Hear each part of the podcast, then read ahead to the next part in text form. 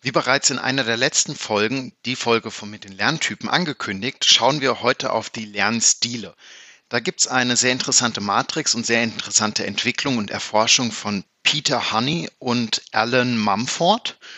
Und äh, wir schauen heute mal, welche vier charakteristischen Lernstile die zwei entwickelt haben und was euch die im Projekt ganz konkret bringen. Herzlich willkommen zu Nubo Radio, der Office dreihundertfünfundsechzig Podcast für Unternehmen und Cloud-Worker.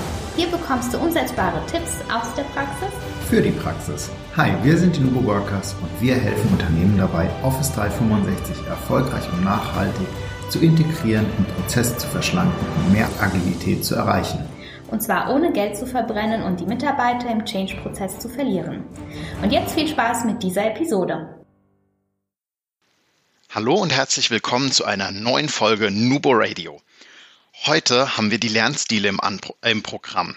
Die Lerntypen kennt ihr ja bereits, beziehungsweise wenn nicht, dann gerne nochmal gucken, ein paar Episoden vorher, eventuell auch die letzte Episode, ich weiß es nicht genau, wie es publiziert wird, ähm, haben wir die Lerntypen euch schon mal vorgestellt, die sechs Stück. Mit dieser Folge möchten wir euch die Lernstile näher bringen. Und zwar, damit ihr in eurem Change-Management gezielter in die Ausrichtung gehen könnt auf die verschiedenen Stile und die Kollegen schneller und besser abholt und dann zu richtigen Profis in eurem Office dreihundertfünfundsechzig-Projekt macht. Geht natürlich auch in anderen Projekten. Wir verlinken euch die andere Folge mit den Lerntypen auch nochmal in den Shownotes, beziehungsweise auf unserer Homepage findet ihr die auch nochmal. Und ja, dann steigen wir doch auch schon ein bisschen ein.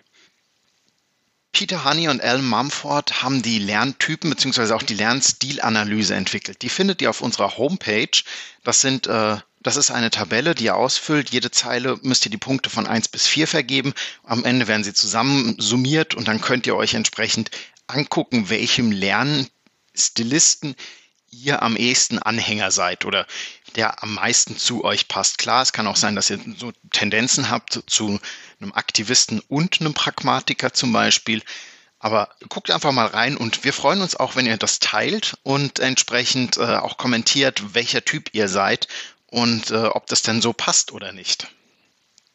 Peter Honey und Alan Mumford haben basierend auf Kolb vier verschiedene Lernstiltypen entwickelt. Und zwar den Aktivisten, den Pragmatiker, den Nachdenker und den Theoretiker. Wer seinen persönlichen Stil kennt, kann effizienter und schneller lernen, da es für ihn einfacher aufnehmbar ist, entsprechend äh, Wissen zu konsumieren und auch zu behalten.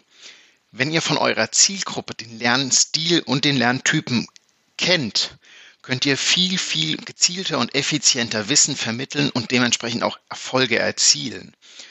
Ähm, den Selbsttest haben wir eben schon besprochen, den habt ihr im Anhang.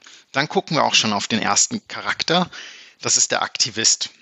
Menschen, die dem Aktivisten angehören, sind besonders stark im Handeln.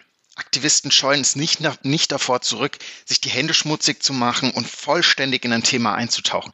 Sie sind sehr aufgeschlossene Lerner und offen für ganz neue Erfahrungen. Ihr könnt also diese Kollegen mit Brainstormings, Gruppendiskussionen, Wettkämpfen oder Rollenspiele aktiv an der Problemlösung des Projektes beteiligen. Das wollen die sogar, also zieht die mit ins Projekt rein. Die sind besonders gut als Key-User zum Beispiel geeignet ähm, oder in der Testgruppe. Aktivisten beziehen sich voll und ganz unvoreingenommen auf neue Erfahrungen, die kommen da rein, die leben im Hier und Jetzt, die sind aufgeschlossen und somit leicht für etwas Neues zu begeistern. Also die Philosophie dahinter ist, ich versuche alles einmal. Sie neigen allerdings auch dazu, erst zu handeln und sich danach die Konsequenzen zu überlegen. Ist nicht immer so spaßig, ähm, kann man aber an gewissen Projektstellen sehr, sehr gut gebrauchen, wenn da jemand ist, der wirklich vorwärts will. Ihre Tage sind voller Aktivitäten, sie lösen Probleme und ähm, sobald die Aufregung von einer Aktivität nachgelassen hat, sind sie damit beschäftigt, nach der nächsten zu suchen. Also die sind sehr, super gut zum Testen. Ähm, Holt die rein, testet mit denen und dann verlassen die auch das Projekt wieder. Also da wird keiner hängen bleiben bei euch, der euch dann äh, ewig ja, belagert in Anführungszeichen, sondern die gehen rein, testen und gehen wieder raus. Die Aktivisten generell sind gesellige Menschen und ständig damit beschäftigt, dabei sich neue Aktivitäten zu suchen, neue Menschen in Interaktion zu treten.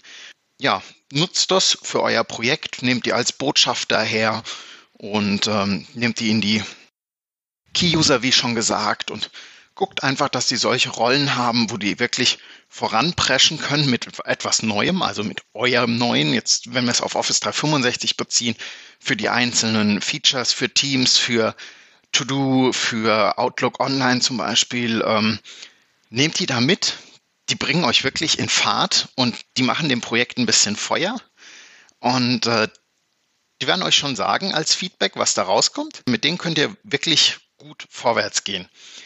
Auch so ein Vorwärtsgeher ist der Pragmatiker, da zähle ich zum Beispiel dazu. Werfen wir mal einen Blick darauf, was ich wohl gerne in einem Projekt tun würde. Als Pragmatiker möchte man Theorie und Praxis miteinander kombinieren, das stimmt schon mal.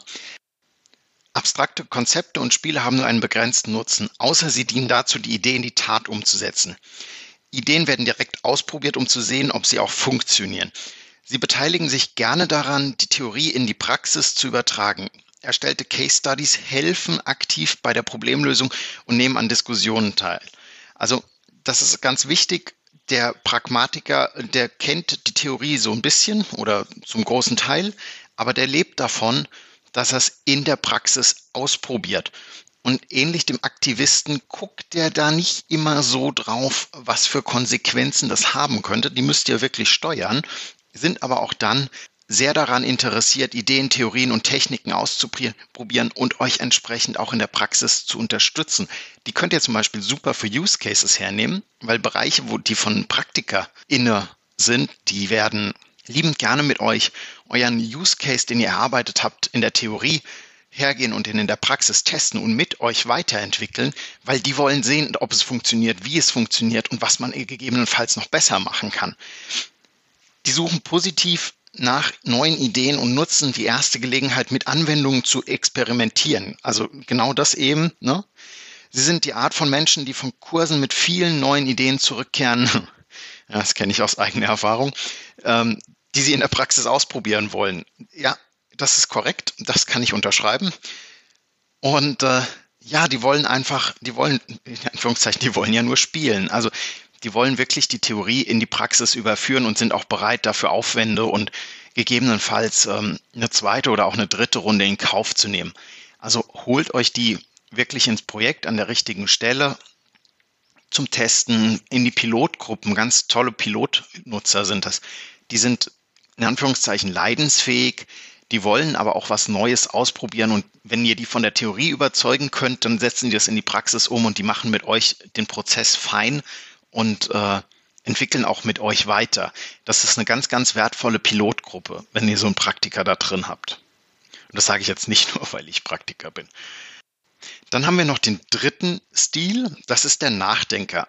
Ein Nachdenker zeichnet sich durch die Fähigkeit aus, Beobachtungen in komplexe, logische, begründete Theorien zu integrieren, wobei auch scheinbar widersprüchliche Fakten zu einem in sich schlüssigen Ganzen zusammengefügt werden. Also diese Menschen lernen super gut, indem sie beobachten und darüber nachdenken, was passieren könnte oder was passiert ist. Und sie stehen ungern im Rampenlicht des Projektes und ziehen es lieber vor, von der Seitenlinie aus zu beobachten und zu gucken, Abschätzungen zu treffen, Konstellationen zu bilden und die Daten zu sammeln und entsprechend zu vergleichen und Theorien daraus abzuleiten. Also die sind super geeignet für Interviews, für Coachings, für Auswertungen oder auch andere Analysen. Wenn ihr da im Projekt Bedarfe habt, so ein, so ein Nachdenker, ähm, mit dem könnt ihr ruhig mal komplexe Sachverhalte diskutieren und der wird euch vielleicht nicht direkt oder ad hoc Feedback geben oder eine Lösung präsentieren, aber der wird hergehen und wird das Ganze äh, überdenken und das wird ein bisschen in ihm rumoren, sage ich mal. Der Prozess ist dann angestoßen und er wird auf euch zukommen und wird euch gegebenenfalls Lösungsvorschläge unterbreiten und auch mitbringen. Das Gleiche ist in, in Schulungen. Wenn ihr so einen Nachdenker habt, dem müsst ihr ein bisschen Raum geben. Der sieht jetzt gerade die Theorie und dann fängt er erstmal an, für sich abzuwägen und zu analysieren. Also gebt dem ruhig einen Raum und versucht nicht zwanghaft, ähm, den zu socialisen gegebenenfalls. Das will der gar nicht. Geht da ein bisschen drauf ein und guckt ein bisschen, dass ihr die nicht überrollt, die Kollegen. In einem Piloten kann ein Nachdenker schnell als ein Problemkind gesehen werden. Auch da ein bisschen vorsichtig sein. Also die wollen wirklich ihre berechtigten Zweifel äußern und ähm, die wollen das halt von allen Seiten begutachten und man muss ein bisschen aufpassen, dass man vielleicht mit denen nicht in die hundertprozentige Perfektionismus abdriftet. Das wissen wir, das funktioniert nicht so hundert Pro mit dem Perfektionismus. Also die werden die Lösung eher ausbremsen in dem Fall, aber hört auf die, die sind gerade um Projektrisiken zu identifizieren. Super gut geeignet und da könnt ihr entsprechend angreifen und sagen, okay, wir haben ein Risiko identifiziert, jetzt müssen wir gucken, wie wir es lösen und ähm, gegebenenfalls auch auf die Risiken zugehen und äh, ja, da schnelle Lösungen finden, damit man sich weiter bewegen kann. Die sind auch super geeignet als Sparringspartner zum Beispiel. Der letzte Stiltyp ist der Theoretiker. Ähm, den holt ihr beim Lernen am besten mit Unterlagen, Geschichten und Statistiken ab. Also dieser Lernende versteht gerne die Theorie hinter der Aktion. Die benötigen ein Modell, die benötigen ein Konzept und die benötigen Fakten, um sich da wirklich in den Lernprozess reinzuhängen und zu beteiligen. Theoretiker analysieren und synthetisieren gleichzeitig gerne Informationen und ähm, bringen die in systematische und logische Theorien. Die adaptieren und integrieren die Beobachtungen dann eben komplex, aber logisch fundiert und da müsst ihr ein bisschen, genau, es ist halt ein Theoretiker. Ähm, auch die sind gut für Sparring geeignet, die geben euch gerne wahrscheinlich auch Feedback im Projekt und äh, schaut, dass ihr denen entsprechend auch, wenn ihr die Schule zum Beispiel, die Unterlagen gebt. Die wollen in Ruhe nochmal alles durchlesen, die wollen was in die Hand bekommen, wo sie nachschlagen können, wo sie äh, ordentlich geführt werden, wo eine Theorie dahinter ist, wo vielleicht auch ein Modell dahinter ist, was nochmal erklärt, was sind die Mehrwerte. Die Theorie oder die Philosophie hinter dem Theoretiker ist eher, äh, wenn es logisch ist, ist es gut oder häufig gestellte Fragen von denen sind, macht das Sinn? Wie passt das dazu? Was sind die Grundannahmen? Also auch da wieder super geeignet, euch auch Feedback zurückzuspielen, äh, gerade wenn etwas für sie unlogisch ist, wo man dann merken könnte, oh, da haben wir uns als Projektteam vielleicht irgendwo verrannt und wir haben das überhaupt nicht mehr auf den Schirm gehabt, weil wir waren so betriebsblind schon gewesen. Da spielt euch ein Theoretiker äh, das Feedback auch zurück und sagt, passt das denn jetzt hier gerade so? Ich habe da in meiner Theorie gerade gemerkt, dass das kann gar nicht so klappen. Und gebt den Kollegen im Projekt Modelle und Konzepte und Fakten, legt das alles offen und die werden glücklich sein, weil die können sich da einarbeiten und die können sich da durchwursteln und dann haben die auch ihren, ihren Lernstil für sich dort vertreten. Was die allerdings nicht so gut können, das ist Querdenken und kreative Problemlösung. Da sind die nicht so stark dran. Die sind in dem theoretischen Feld super stark, nur kreative Wunder solltet ihr da keine erwarten. Wer also das Falsche mit, mit einem ausgewiesenen Theoretiker in ein Brainstorming zu gehen, ist vielleicht jetzt nicht unbedingt so das, das Beste. Kann auch funktionieren, aber nur, dass ihr da vorgewarnt seid. Ja, was ist denn das Fazit von den vier Typen? Jeder Lernstil hat so seine Pro- und Kontraseite. Also ganz klar, wir benötigen alle verschiedenen Lernstile im Projekt. Wir treffen auf alle verschiedenen Lernstile im Projekt.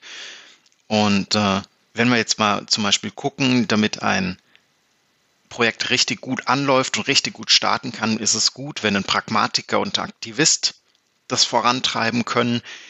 Damit die Leistung auf die Straße kommt, ist ein Theoretiker super. Und der Nachdenker bringt entsprechend ähm, den Sparringspartner mit ein, um schwierige Sachverhalte zu besprechen und zu challengen. Also es kommt immer auf den Blickwinkel drauf an, von dem wir gerade gucken. Und da solltet ihr halt den entsprechenden Lernstil einfach entsprechend auch einsetzen im Projekt. Und es schadet nie, wenn man sich seines eigenen Projekt oder seines eigenen Lernstils im Klaren ist. Und wenn man die aus dem näheren Projektumfeld auch kennt, dann kann man die entsprechend einsetzen und ja, dadurch gezieltes Projekt beschleunigen bzw. sauber durchziehen. Wir freuen uns, wenn ihr die Matrix einmal ausfüllt und uns natürlich mitteilt, welchem Lerntyp ihr angehört. Gerne auf Facebook, Instagram oder äh, per E-Mail. Denn Kollaboration beginnt im Kopf, nicht mit Technik.